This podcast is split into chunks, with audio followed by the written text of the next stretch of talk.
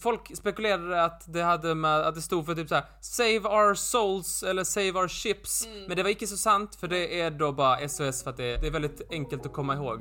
Det är, det är tre korta, två lång, tre långa och tre korta. Lätt att komma ihåg, jag synd fel.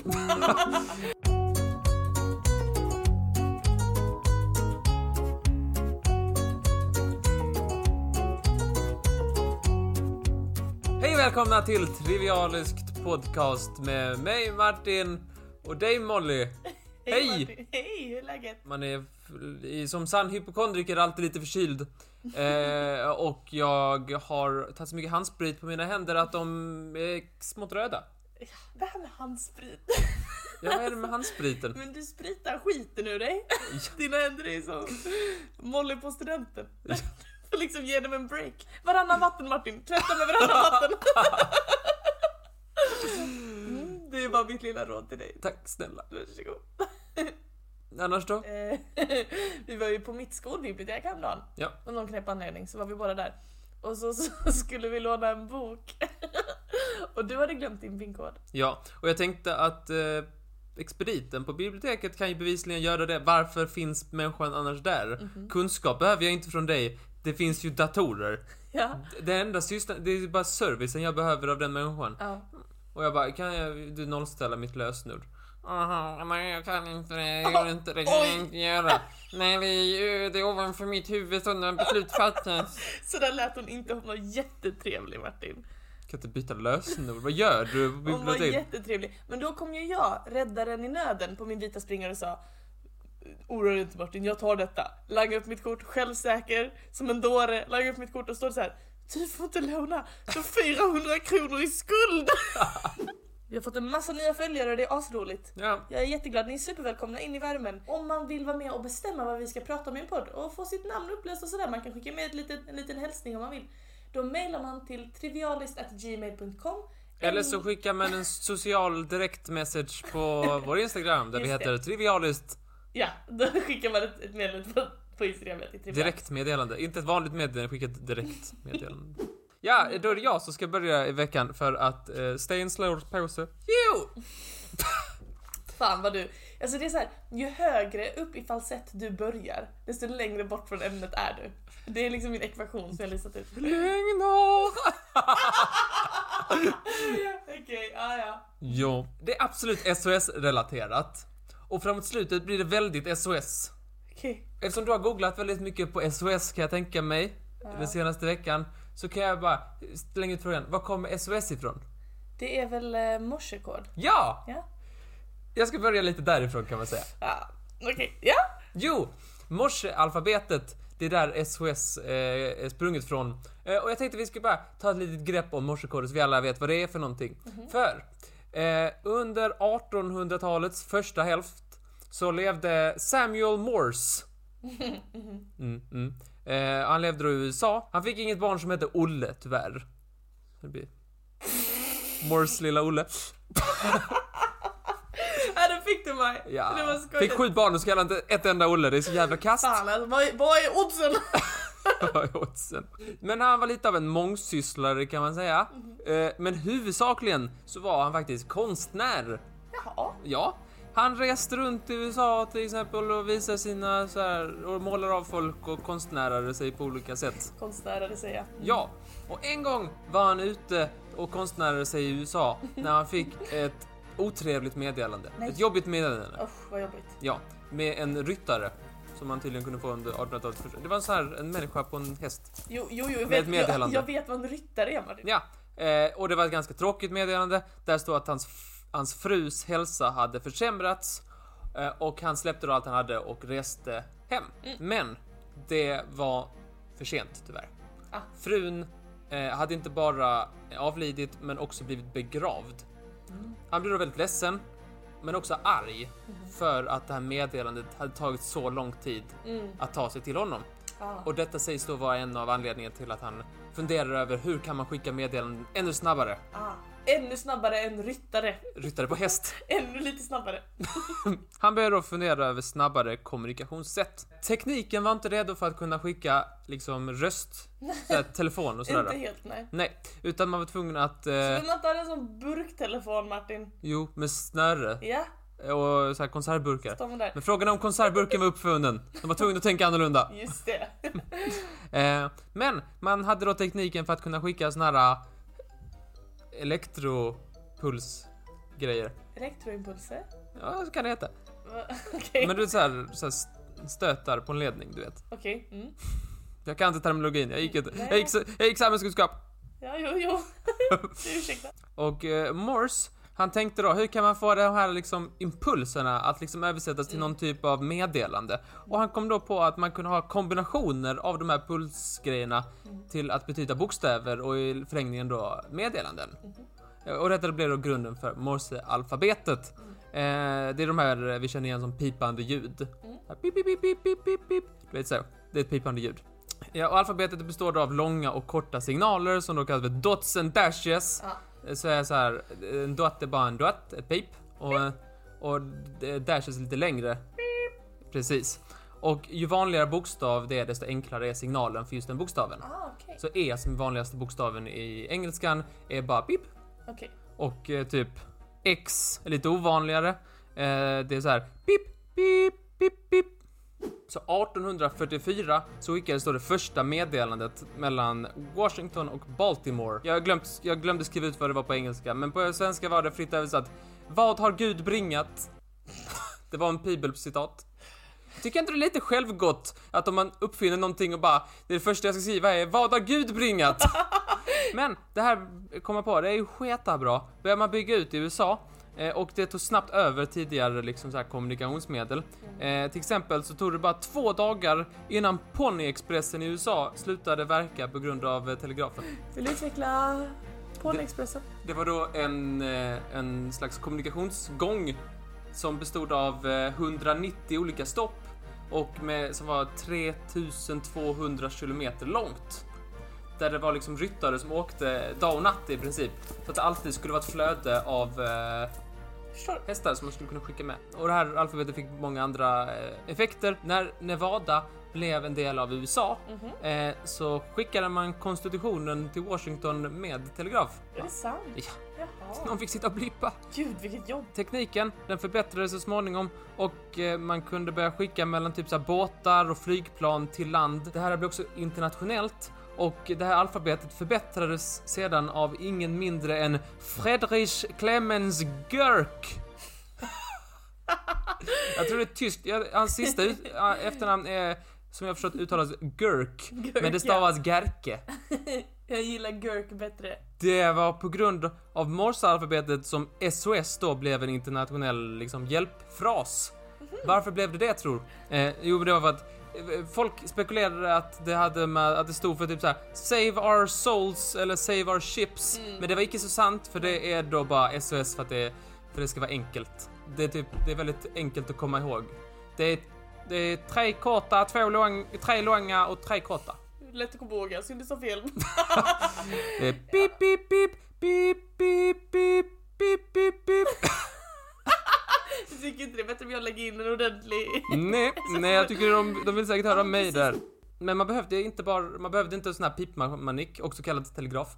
Pipmanicka. Ja, det är så, det var arbetsnamnet tror jag. Eh, utan man kunde också använda lampor och sånt där. Just det, Ja. man kan lysa i liksom morse. Ja, och när det lades ner, eh, när man slutade använda detta på typ 90-talet, sista meddelandet man skickade var samma som första, nämligen Vad har Gud bringat? Det finns kurser för de som vill lära sig morsealfabetet Ja. och då tänker ni, vad ska jag använda det till? Jo! Jag har tre exempel på när detta har haft stor betydelse. 2010 i Colombia. Eh, för det var då ett gäng colombianska soldater som hade varit fångade av någon typ av revolutionär styrka. Jag vet inte så mycket om just den konflikten, men de var i alla fall kidnappade. Fångade, kidnappade säger man väl inte om soldater? Jo, det gör man väl? Nej, det är väl typ man blivit bortrövad. Soldier napped. Soldier napped. Och staten, de ville skicka ett meddelande in till dem för att liksom säga att hoppet inte är förlorat. Tro vidare, ge inte upp och så vidare. Eh, Och det vill också säga att de arbetade på en fritagning. Och det ville de göra på ett sätt som inte innebar någon risk. Mhm. Eh, som gjorde att de kidnapparna skulle bli misstänksamma. Vill- De ville få in ett meddelande till dem utan att eh, kidnapparna märkte någonting. Aha. Och då kom man på att de skulle lägga in morsekod i en aktuell poplåt som spelades just då. Lägg av! Ja visst, den spelades mycket på radio så tänkte man vi lägger in det där och sen så när de spelar det liksom i, så här, i, i, i fängelset så kommer de att höra meddelandet. Nej! Är det De sant? var så smarta, så smarta, så smarta som ett gäng.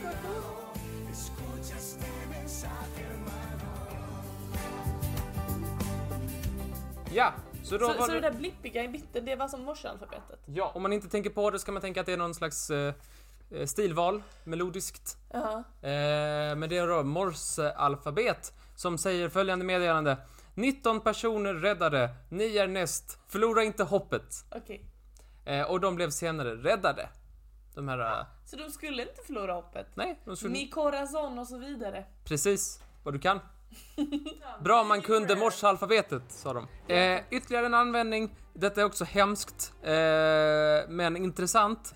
Det var när en amerikansk amiral tillfångatogs under Vietnamkriget eh, och då fick han göra en intervju när han filmades och han skulle då säga typ att att, eh, att, han, att han behandlades på ett eh, okej sätt som inte bröt mot typ Genèvekonventionen och sådär. Inte jätteviktigt, men det var i alla fall en propagandaintervju. Eh, och under denna så ser man att någonting är lite vajsing med hans ögon. Yes. Och man tänker att detta är det starka ljuset som man ser att, man har, att, som man ser att han har i ögonen. Eh, och den här intervjun den fullbordas och den skickas ut. Och amerikanska eh, myndigheter ser den här intervjun där han svarar på till synes väldigt vanliga frågor men har lite vajsing med ögonen va. Han blinkar och sådär. Och de lyckas då, någon, någon klok jävel, se att han snackar morsealfabet med ögonen. Medan han blir intervjuad? Ja. Så sjukt coolt! Och detta, gick, detta var ingen i Vietnam som la märke till detta, nej, utan det bara skickades ut och sådär. Det ordet han skrev var torture, men det är väldigt, finns på Youtube hur han... Han vill också säga han fritog, eller han eh, blev fri eh, ett tag senare och fick en väldigt massa medaljer och så vidare. Hyllad bra. som en hjälte. Då sa de tur vi kunde morsealfabetet sa de. Ja, det sa de. Allihopa sa det. Och min favorit, tredje och sista exemplet på att det är bra att kunna morsealfabetet är 1941. Då den brittiska militären Alexis Kasdagali, Tasgali, han satt då fångad i Nazityskland. Han var då en brittisk militär som sagt. Eh, och livet i som fånge, det var såklart hårt. Men han fördrev sin tid genom att brodera tyger. Ah, Återigen kan jag inte terminologin här, men han gjorde tyg. han gjorde tyg. Ja, någonting med tyg. Men alltså, Han inte- dekorerade tyg. Han, inte att han vävde det, utan han liksom gjorde det mönstret på. Ja, jag tror det. Okej. Mm. Och dessa eh, tyck, så tyskarna och de tänkte gud vad fint. Ja, grant. Så grant tänkte de. Och han uppmanades att göra fler. Jaha. Och de här hängdes upp lite överallt på, inte bara hans läger utan på andra läger och sådär. Nej. Eh, och eh, de kan man googla, finns eh, fina bilder på. De, är ju, de har ju lite så här tveksamma symboler och så vidare. Men så. Men det tyskarna inte såg eller förstod var eh, ramen. Eh, som är, eller liksom det som omger själva huvudmotivet då är en, lite så olika prickar och streck och sådär som bara fyra år senare efter kriget var slut Oj. såg eh, och fattade att ah, det här är ju morsekod Nej. som han har suttit och plitat ner. Och vet du vad det stod? Nej. Det stod följande. God save the Queen and fuck Hitler. Helt rätt säger jag. ja, kanske ett skiljetecken att man skulle ha en punkt eller någonting där. God save the Queen, punkt, fuck Hitler. Inte God save, save the Queen and fuck Hitler. Det är så himla viktigt med meningsbyggnad när man ska göra sådana här Ja. meddelanden, annars kan det bli så himla fel. Ja, vad tråkigt, vi var tvungna att kritisera där, men eh, vi gillar ambitionen. Det var väl väldigt, väldigt roligt gjort. Och det var ju tur han kunde morsealfabetet då. Absolut. Ja. Ja, så här, det var det. Vad var det jag hade att säga. Mm, vilken intressant prata. Och tack så jättemycket lyssnare. Pip, pip, pip, pip, pip, pip, pip, pip. Nej, skicka inte något!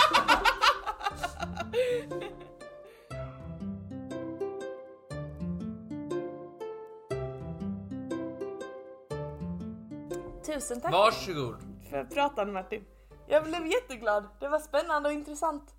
Och eh, som tack för den fina, fina upplevelsen så så tänkte jag att jag skulle bjuda dig på lite godis. Det är nämligen dags för ännu ett avsnitt av den klassiska leken Kan Martin myten?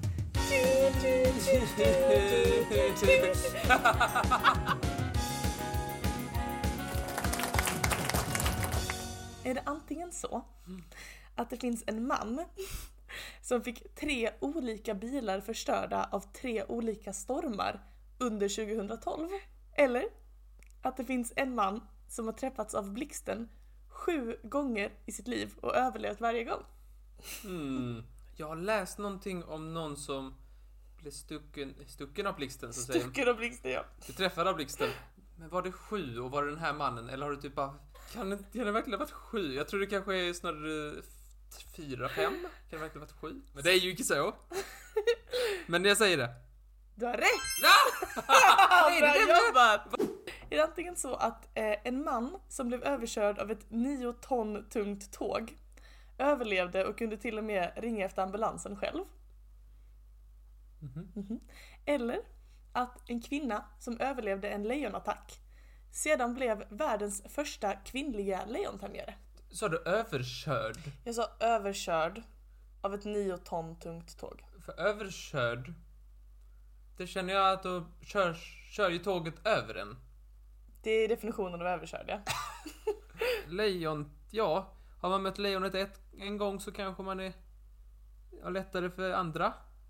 Liksom, du vet såhär när man har Ja, tagit det, första... det är så PTSD funkar. Skicka vilken- ut dem i kriget igen bara de är vana. de har gjort det förut grabbarna. Don't worry. Jag kör på lejonhistorien för att jag vill att den ska vara sann. Jag tycker det, jag tycker det verkar, verkar intressant. Du säger att lejonet är sann. Och sen överkörd. Jag gillar inte den formuleringen. Okej, så lejonet är sann. Ja. Du har fel! Det var en snubbe som blev överkörd av ett nio ton tungt tåg och överlevde. Och så ringde han sin egen Hallå ja, jag ligger här. Ja, sorry det är lite bakåt så jag är under ett tåg. Jävla hemskt. Är det antingen så att om du blir attackerad av en vithaj så ska du släpa den på ryggfenan.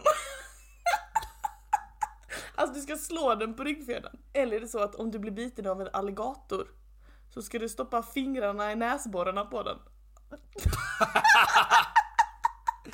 Ja, det var det kassaste jag hört i mitt liv i ett par stövlar. Jag vet om man träffar en haj, jag har ju snorklat i mina dagar, alltså.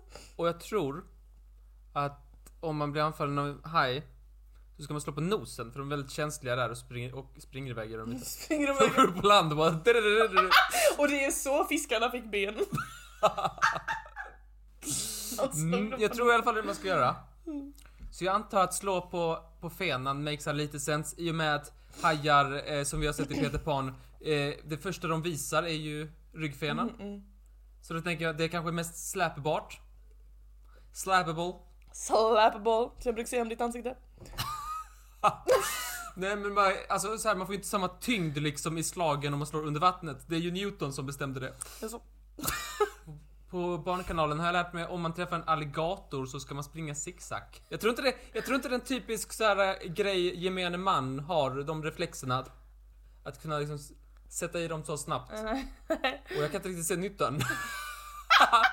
Kanske de bara kan andas med näsborrarna och man typ men det känns ju dåligt evolutionärt, tänker jag.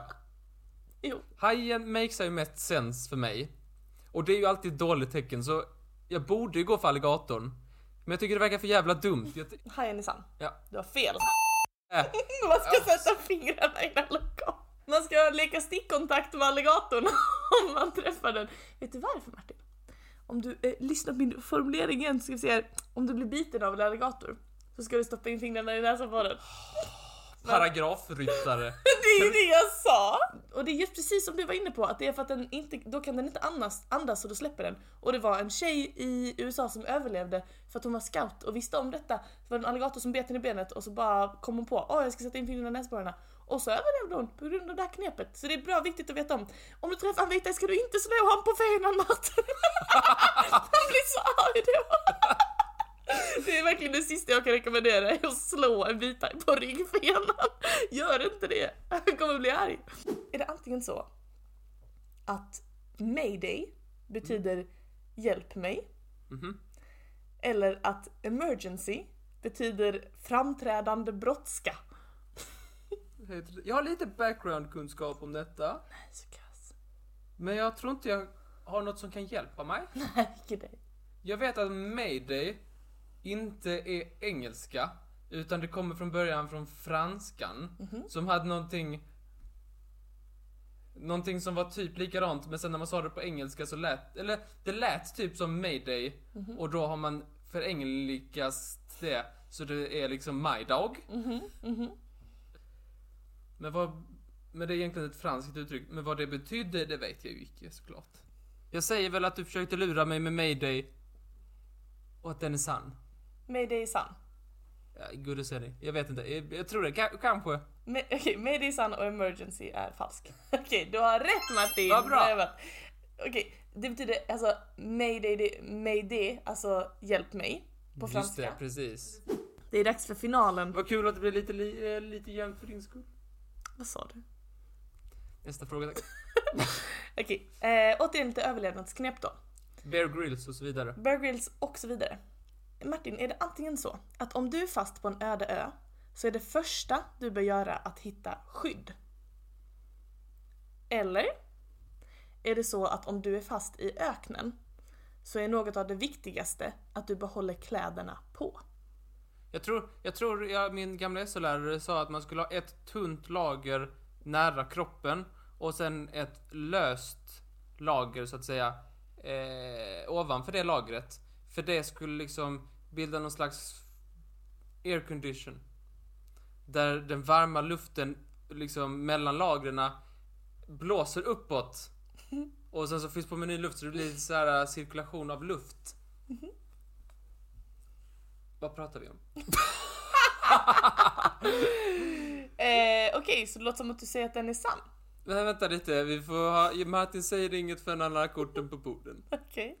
Nej, jag tror inte man ska hitta skydd först. Nej.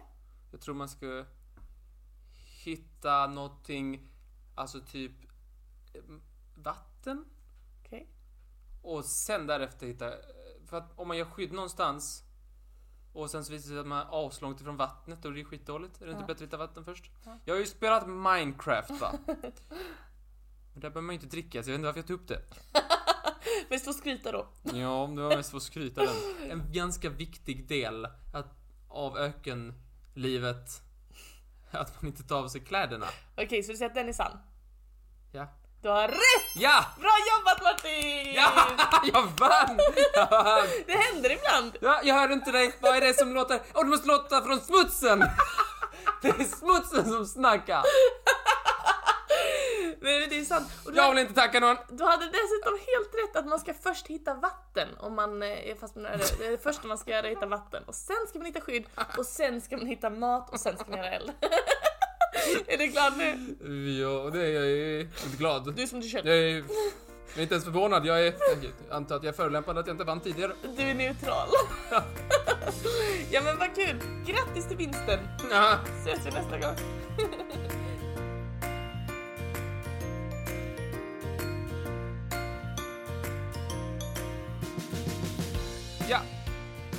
Jag eh, ska prata om eh, en grej. Varsågod för smågodiset. Varsågod. Jävla. Jag ska snacka för dig. Om, du vet såhär SOS. Det handlar om larm Ja. och ibland går larm och så är det- behöver man hjälp. Nödsituation, hjälp! Ja, jo, jo. Ja, och då så kommer jag att tänka på min stora förebild. Min, min inspirationskälla. Just det. Varför går man upp på morgonen? Jo, den är den här personen som jag ska prata om nu. Mm, Mannen, myten, legenden. Ja, det är dags för Martins historiska person. Dagens historiska person är Stanislav Petrov. Woo! Stanislav Petrov. Ja, Hmm, jag har ju känt dig länge nu och jag eh, tycker mig eh, känna doften av att du kan ha nämnt honom en, en och annan ja, gång. ja, ja det är mycket möjligt att jag, nä- jag nämner honom eh, ganska ofta. Ja. Vem var han då? Jo, han jobbade på eh, någon slags här, statlig övervakningscentral för kärnvapen Mhm. eh, i Sovjet 1983. Och 1983 då härjade det så kallade kalla kriget. Mm. Och det kalla kriget det går lite så här snabbt ut på att USA på ena sidan och Sovjet på den andra sidan de stod och spände musklerna och, och försökte liksom visa vem som hade störst kärnvapen. Ah, Men ingen anföll för då skulle den andra anfalla tillbaka. Vilket i förlängningen kan antas ha förstöra hela världen. mm, jag förstår. Båda hade vapen att förstöra världen och om någon använde det på den andra så skulle den andra använda det på den första och då så vore det inte mycket världen kvar. Han var då att han skulle kolla på radarn och se, kommer någon, någon, något kärnvapen? Eh, och om så kom så skulle han rapportera det till högre makter som skulle eh, ge order om att sända Sovjets kärnvapen. Högre makter? Alltså sina överbefäl? Ja. Den 26 september 1983 så började den stora skärmen ovanför Stanislav att blinka med texten START. Vilket är lite förvirrande, men det betyder kärnvapen på väg. Ett skepp kommer lastat med kärnvapen. Med kärnvapen? Åh nej, inte kärnvapen! och han ser då på sin radar att en missil är avfyrad från USA. Han beskriver det som 15 sekunder av chock bland alla som arbetar på den här avdelningen där han ledde. Hans uppgift var då att rapportera uppåt eh, så fort han vet att det finns en missil på väg och då skulle eh, Sovjet anfalla med sina krafter. Okej, shit, så det här är verkligen början på något stort liksom. Missilen den skulle ankomma om 30 minuter ungefär. Han skulle då så snabbt som möjligt behöva eh, bekräfta om detta var en riktig missil. Och Petrov, han hade en lite konstig magkänsla. Mhm. Han tänkte- Att han ätit en dålig sallad till lunch. Ja, det hade han också. Men han framförallt så var det att eh, han tänkte lite så här: varför skickar de bara en? Är inte det en? konstigt om de ändå ska spränga oss Ja. med kärnvapen och liksom trigga oss att skicka våra? Varför skickar de bara en? Ja, varför skickar de bara en? Ja, det behövde han inte tänka så länge för sen blinkade det till fem till. Jag förstår. Eller fem totalt. Ja. Eh, var på väg. Då började det intensiva arbetet. Sirenerna eh, ljöd och det blinkade på skärmen och han sa att alla skulle gå till sina skärmar och kolla. Alla måste hjälpa till och försöka bekräfta och kontrollera de här missilerna. Är de verkligen på riktiga? Mm. Då finns det 30 olika stadier den här kontrollen måste utföras. 29 av dem sa det här är verkligen en missil som är på väg. Det är liksom, det, det är äkta vara. Okej. Men en? En, det var att man inte hade fått eh, eh, visuell bekräftelse att man inte sett den liksom så här. Hmm. Man kunde se det på radarn, man kunde se den liksom så här. Med ögonen? Ja, och det tror jag inte man kunde kanske se i början utan det kanske var någonting man fick vänta lite med. Okej. Eh, och men Stanislav, han insåg att om han, som han beskriver det, börjar kraxa som den första hönset eller någonting, så skulle alla andra fåglar omkring också börja kraxa. Okej. Han beskriver det på det viset. Att, att alla andra kanske blir blinda av situationen om han säger att det verkligen är en missil. Han- Att de inte bryr sig om att, att det kontrollerar ytterligare. Så han måste verkligen vara säker på sin sak. Ja, han är en liknelsernas man, Stanislav. Ja, han tänkte länge. Mm. Tänk, tänk, tänk, Tänk, sa han. tänk, tänk, sa han. Och han sa att nej, det här är falskt, sa han. Va? Varför då? han magkänsla. Magkänslan och det här att han inte kunde se dem kanske. Ja, och så kanske lite att det var tiden i sig, 1983 var lite så här, det var lite så här, det var inte, det var lite ologiskt i hans värld att det skulle hända just då.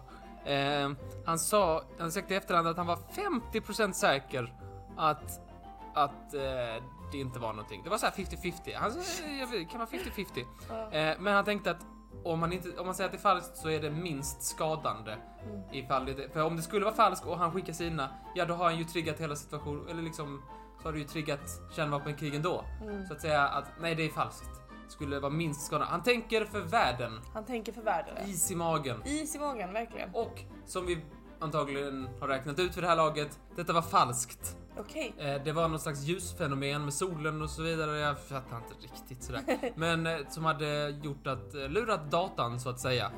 Han lyckades på ganska egen hand att avvärja kärnvapenkrig och rädda världen. Så sjukt! Ja, ganska... Eh, jag tror det är väldigt få man kan säga att de på, på ganska egen hand har räddat världen. Ja. Det är väldigt få som kan ta på sig de tofflorna. Det är han och så är det Superman. Ja.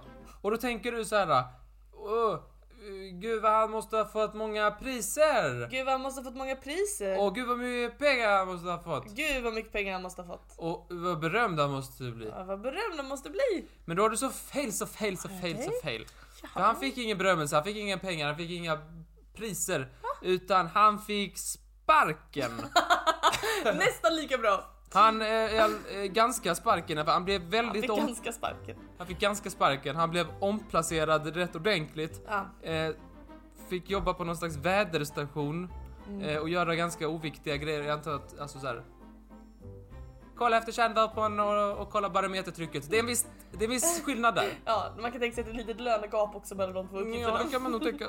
Ehm, och där jobbade han fram till sin... Eh, till han gick i pension. Okej. Eh, han hade då inte lytt order och det var därför han fick sparken. Han gick då i pension och dog 2017, ganska nyligen. Mm. Och anledningen till att vi inte vet så mycket om detta Mm. är att det bland annat att det dröjde väldigt länge innan någon fick reda någonting om det. Mhm. För detta fick vi inte reda på förrän typ arkiven började öppna sig efter Sovjets liksom, Sovjet föll, typ på 90-talet någon gång så började man öppna arkiv och så fick man veta den här historien. Eh, han själv skröt ingenting. Nej. Nej, ingenting. Han, han eh, sa inte ens det till sin fru när han kom hem Va? efter den dagen. Han frågade vad, vad har du gjort idag? Och han sa inget det vanliga. Same old, same old. Fy fan. Men alltså det är ju något sjukt. Ja, det är väldigt sjukt. Han har gjort väldigt många intervjuer där han återigen, eller om och om igen säger Jag är inte en hjälte, jag gjorde bara mitt jobb jag skulle säga motsatsen. Han gjorde inte sitt jobb. och han räddade världen. Ehm, han fick lite upprättelse kan man säga. Han fick lite priser, han fick ta emot den på FNs högkvarter och sådär. In, och någon liten medalj fick han också, men inga stora summor. Eh, han levde medaljer. ganska fattigt. När man eh, skulle göra intervjuer med honom så kunde man inte ringa hem till honom tror jag, för att eh, han hade ingen telefon. Ring telefunk? Ingen telefunk. Nej. Och det är ju inte tecknet på den mest, den som har mest pengar i fickan så att säga. Nej, det är nog inte han nej. Han är en av de få människorna som man kan säga har räddat hela världen och väldigt få känner till honom. Så sprid hans ord. Ja. Sprid legenden om Stanislav Jag Petrov. berättar om honom. Och eh, tänk på att om, om ni någon gång känner att min lilla gärning som människa inte har någon betydelse, tänk, det kan den visst ha. Ja. Som Stanislav.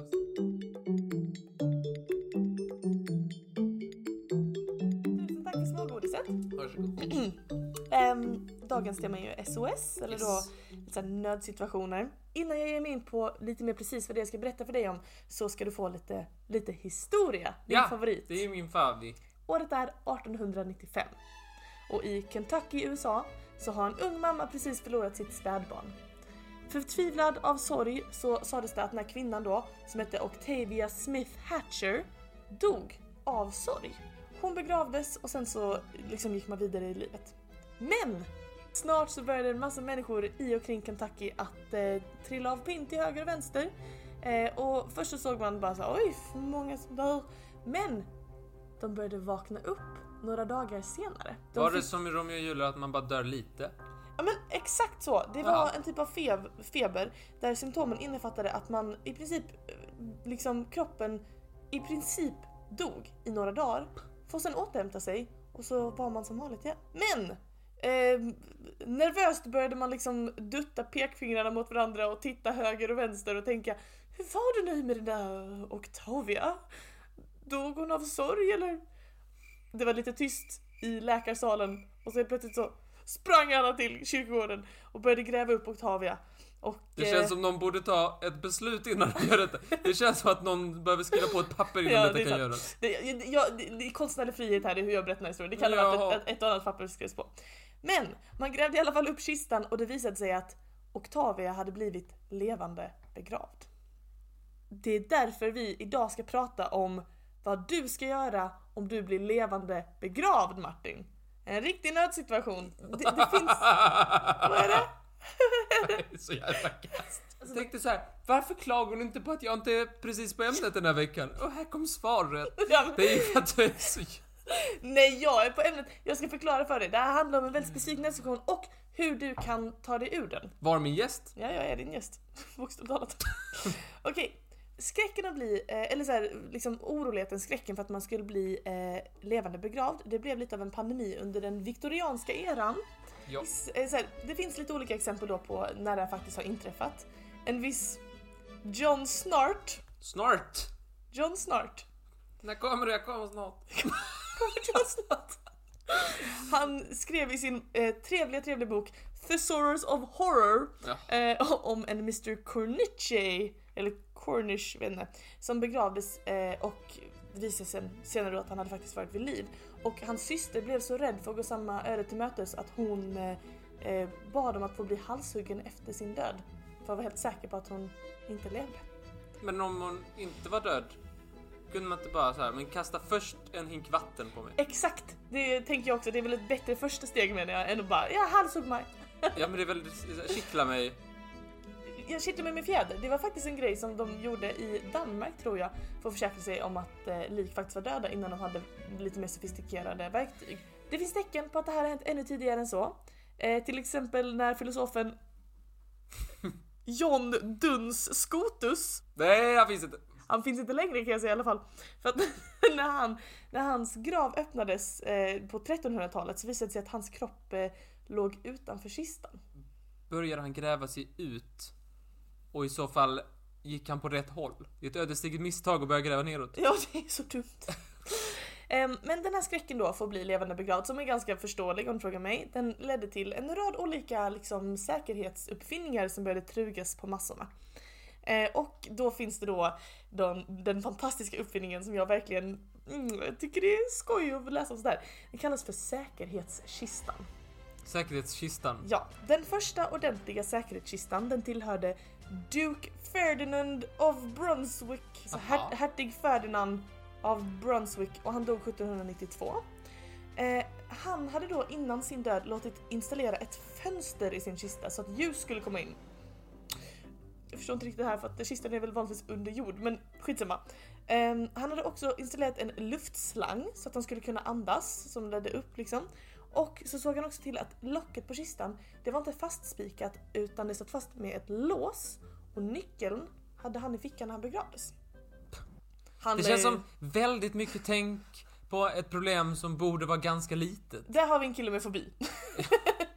Eh, Jag har han, nyckeln mig. han eh, dök aldrig upp så man kan anta att han slapp gå det här ödet mötet då. Enstaka säkerhetsåtgärder det hjälpte ju inte mycket på, på det stora hela. Därför Nej. så ska vi tacka eh, den tyska prästen P.G. Pessler. Och han föreslog år 1798 att, ehm, och det här tycker jag också är skoj, att alla kistor skulle ha en liten tråd i sig som löpte från då liket till ehm, kyrkklockan. Mm. Så att om... Alltså den kyrk... Das kyrkklocka. ja, das kyrkklocka, den stora Men kyrkklockan. då får man dra jävla mycket av det. Ja, det blir långa trådar. Eh, och då är tanken då att om någon eh, har blivit levande bedrag, begravd och behöver liksom dra uppmärksamheten till sig så kan de bara dra i sin tråd så börjar kyrkklockan att ringa. Ser du några problem med den här planen Martin? Ja. Det är ju eh, dels, eh, hur vet man vilken kista? Exakt. Det, om man bara en klocka, man borde ha varsin klocka. Ja. Det, eller hur? Det kan man tycka. Men i alla fall, alla sa Åh vilket opraktiskt system det här är. Vi behöver något mycket bättre sa de. Det här, det här kyrkklocksystemet, det, det funkar inte sa de. Vi behöver något mycket smartare. Och då var det ju då eh, pastor Beck, Pastor Beck. Mm. känd från Beck-filmerna. Ja. Som har gjort, det finns en Beck-film som heter Levande begravt. Åh, är det sant? Ja. Okej, då var det i alla fall pastor Beck, kollega till eh, Pessler, eh, som då eh, föreslog, så han sa såhär Pessler, Pessler, Pessler. Du är en bra grabba. Du och Gud, ni är så här liksom, så här, bra, bra predikningar så. Men den här klockan, den är, den är, du är ute och cyklar.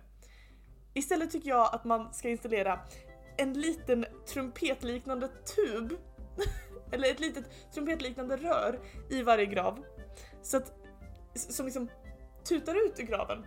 Och sen varje dag så ska då den eh, lokala, alltså prästen för kyrkogården, ska då varje dag gå förbi varje grav och lukta i den här lilla trumpeten och känna så att det verkligen luktar lik. Vad äckligt. Och gör inte det ska man gräva upp dem. Ja det är väl äckligt! Förr eller senare lär det ju bli lik ändå. Jag menar det. I så fall får man en liten vattenflaska och en liten... En KitKat. En liten kittykatt. Och det var faktiskt ungefär vad doktor Adolf Gudsmutt Nej, inte Gudsmutt. Jo, Vad Gudsmutt gillar han. Det kan jag höra på namnet att han gillar kitkatter. men det var faktiskt ungefär vad doktor Adolf Gudsmutt gjorde då, år 1822. Eh, Så hade han designat en säkerhetskista som han ville liksom pracka på folk. Och eh, för att bevisa hur bra den här var så eh, lät han sig begravas i den. I flera timmar och åt en, eh, en ganska ordentlig middag, herr Gudsmutt. Han åt eh, soppa, bratwurst, marsipan, surkål, lite såna här konstiga pannkakor, öl och lite pinsregentårta. Jag tror det är prinsesstårta. Jaha, Eh, och vet du hur han fick tag på all den maten? jag vet inte. Hälldes ner genom kistan sån här matrör. Så Vad de äckligt. hällde ner lite bratwurst och lite marsipan i ett rör. Så att han är som en hamster.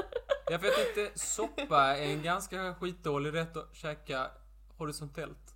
Ja, du nämnde innan att det här klocksystemet, det hade en tydlig brist. Man borde ha vars en klocka så man vet vem det är som ringer, eller hur? Ja.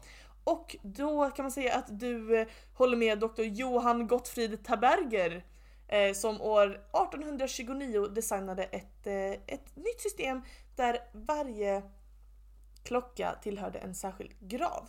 Och eh, i det här systemet då så skulle eh, klockan vara connectad till lite olika snören som sitter fast i likets händer, fötter och huvud. Precis. Eh, och eh, det här var ju då mycket smartare eftersom att det var liksom tydligt vem, vem det tillhörde och sådär. Eh, men det fanns ett litet problem med det här, kan du lista ut vad det var? Kan det inte varit om när liket började förmultna, att det började släppa på lite så här trådar och så började det plingande? Exakt Martin. Ja. Problemet är att när vi eh, förmultnar så händer det ju massa äckligt med oss. Det uppstår massa gaser och kroppsdelar ska krympa och byta plats och alltså så här, det, det blir en massa det blir faktiskt en massa naturlig rörelse av att en kropp förruttnar. Det ledde helt enkelt till att de här klockorna, de började ju pinga av så fort förruttnelsen satte igång. Nu vill jag att vi lever oss in i en, eh, en kyrkoherde, sent 1800-tal. Modern kyrkogård, vi har precis installerat de här, de här gravklockorna i varje grav. Han sitter där natten på sitt nattskift. Och så har man så här. Man bara, hör. Nej, det var nu bara vinden.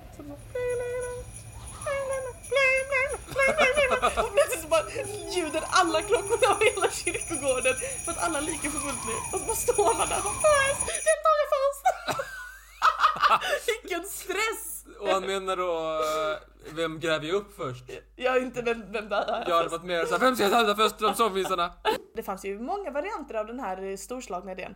Till exempel flaggor som man skulle kunna hissa med hjälp av rörelser så här. Som skulle kunna hissa flagg om man levde. Men om man halvflagg, är det död då? Förmodligen. Eh, Det fanns även design, eh, liksom lite olika liksom, versioner av detta som involverade olika typer av stegar eller typ, typ så här någon slags eldgrej, typ att man skulle kunna dra ett snöre som då satte fjutt på någon slags bränsle som gjorde att det kom en låga eller någonting, fattar inte det. Och det var alltså väldigt många intrikata grejer. Och många kom på den här idén med, med matslangar. Men en sak glömde nästan alla. Vet du vad det var? Syre. Ja Martin, du är fan on fire idag Ja, alltså, du jag- knäpper alla. Nästan alla glömde sätta in något sätt att få in luft. Alltså en- bara en vanlig jävla luftslang. Till och med de här matslangarna var liksom att, att det var ett lock eller sådär. Bratwurst före syre. Ja, så, så började jag också. Ehm, så eh, vi befinner oss alltså nu i utvecklingen vid de här eh, klockringningarna som drämmer av och vår stackars kyrkoherde som håller på att bli galen av alla falska alarm. Men det här problemet skulle snart lösas av Frans Westers burial case. Eh, och det kom 1868. Ehm, det var då Frans, Frans Wester, han skapade då en, ehm, vad ska man säga, som typ en tunnel där man kunde se liket. Så det var liksom en glasskiva och sen en tunnel som man skulle kunna se liket. Så att det här i kombination Nej, vad fruktansvärt hemskt. Ja. ja men det här, i kombination med klockan då skulle då fungera som så här, okej klockan ringer, då dubbelkollar vi med ögonen, precis som Stanislav Petrov hade velat att man liksom, man vill ha visuell kontakt med liket och då så kan man gräva upp eh, tjommen då Men som det känns, oh, nej, det känns som bäddat för uh, läskigheter. Ja det tycker jag också. Det Om är vi- lite som att, eh, jag, varför jag inte har säkerhetskameror hemma. Ja. Det är för att jag vill inte veta Nej, om typ det är någon här mitt i natten som bara står och stirrar med en clownkostym. Det. Ja, jag vill inte veta om det är så, kan jag leva i ovisshet? Om vi nu återigen lever oss in i den här kyrkoherden som, som står darrandes med sin spade och tänker ja, vem ska ta fast? Ja just det, det finns ju ett, finns ju ett fönster. Ska gå dit och stirra ner så är det ett jävla förruttnande lik som ligger där och stirrar upp på honom. Kul sa han. Det är bara förruttnande lik. Men tänk så är det inget lik där. Oh my god vad läskigt. Nej fy fan. Ehm, I alla fall. År 1995 så fick vi en, eh, en modern säkerhetskista av Fabrizio Caselli. Eh, Den är, den är lite mer så här high-tech och sådär. Det har lite så här ett, eh, ett alarm och så har den... TV, radio, parabol.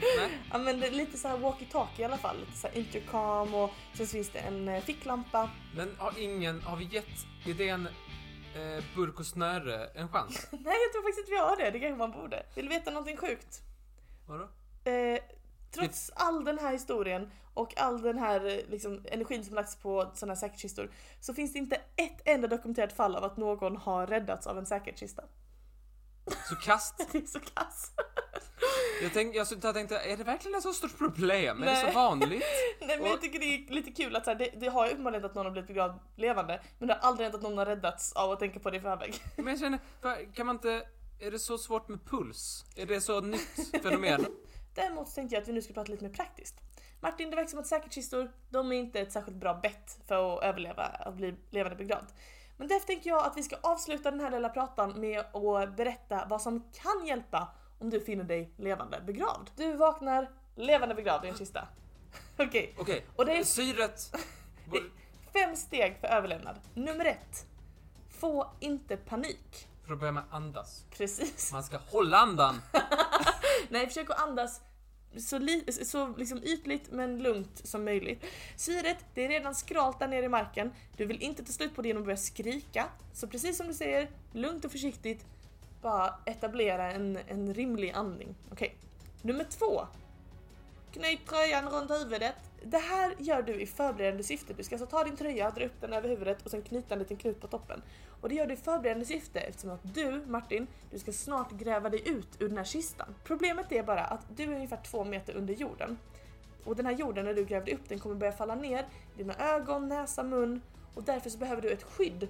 Så tröjan fungerar både för att skydda dig från liksom, att få smuts och sånt i dina liksom, ansiktsöppningar och också för att bevara lite syre i liksom, en bubbla runt omkring dig medan du gräver. Fattar du? Jag förstår, jag förstår. Smartsteg nummer tre det är att du ska hitta mitten på kistlocket. Det är här den har som absolut lägst strukturell integritet.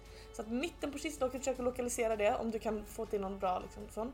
Eh, när du har hittat den här biten då så ehm, ska du alltså försöka sparka eller slå sönder kistan på just den här mittdelen. Mm. Eh, förmodligen så kommer du inte att lyckas ha sönder den själv, men du kan lyckas göra kistan så pass svag i den här biten att jorden ovanför börjar krossa den. Förstår du? Så du, du har sönder så pass mycket av kistan att jorden ovanför får den att gå sönder. Okej. Yes. Nummer fyra. När jorden börjar trilla in från det här hålet som du har gjort så måste du försöka trycka ner jorden. Se till att din kropp alltid är ovanför jorden som kommer in. För att annars bara blir du begravd av jord istället för av en kista. Det är inte så bra. Är... Så jag försöker på något sätt simma mig upp genom att sätta, flytta, istället för att flytta vatten bakom mig så flyttar jag jorden bakom mig. Precis, exakt så Martin. Så du måste liksom fortsätta boxa på kistlocket så att du får upp huvudet. Huvudet är viktigast att det är ovanför jorden. Och så försöker du trycka ner jorden ner i kistan liksom. Och sen när du kommer upp då är det bara att vinka till alla glatt och säga jag är tillbaka! Och sen när de springer iväg i skräck för du har precis grävt dig upp ur egen grav. det var min prata! Äh, vad trevligt, vad trevligt, vad trevligt. I alla fall, är podden slut Martin? Ja. Okej. Nej, jag skojar med dig. skoj. Vi ska ju titta i, i. Varje vecka så tar vi ett nytt ämne från den glada giffelpåsen. Där finns ämnen som mestadels består av eh, sånt som ni har skickat in och saker som vi har kommit på. Just så. Och vad blir det för tema nästa vecka Martin? jaså, jaså. Margot, har Margot. skrivit följande Ja? obekvämt. Ja, det kommer bli en obekväm podd. Jo, till skillnad från eh, våra andra podd. Tack så hemskt mycket Margot. Då pratar vi nästa vecka på tema obekvämt. Ja, ha det fett. Ha det bra. Vi hörs igen. Hej. Hej! Trilla på läpparna. Det, det här kan vara relevant att veta hur det låter. Det här kan vara, det här, nu kommer liksom lite Vänta, såhär... kamma inte i SOS! Vänta, jag höll på att falla genom stolen. Vänta. Fuck.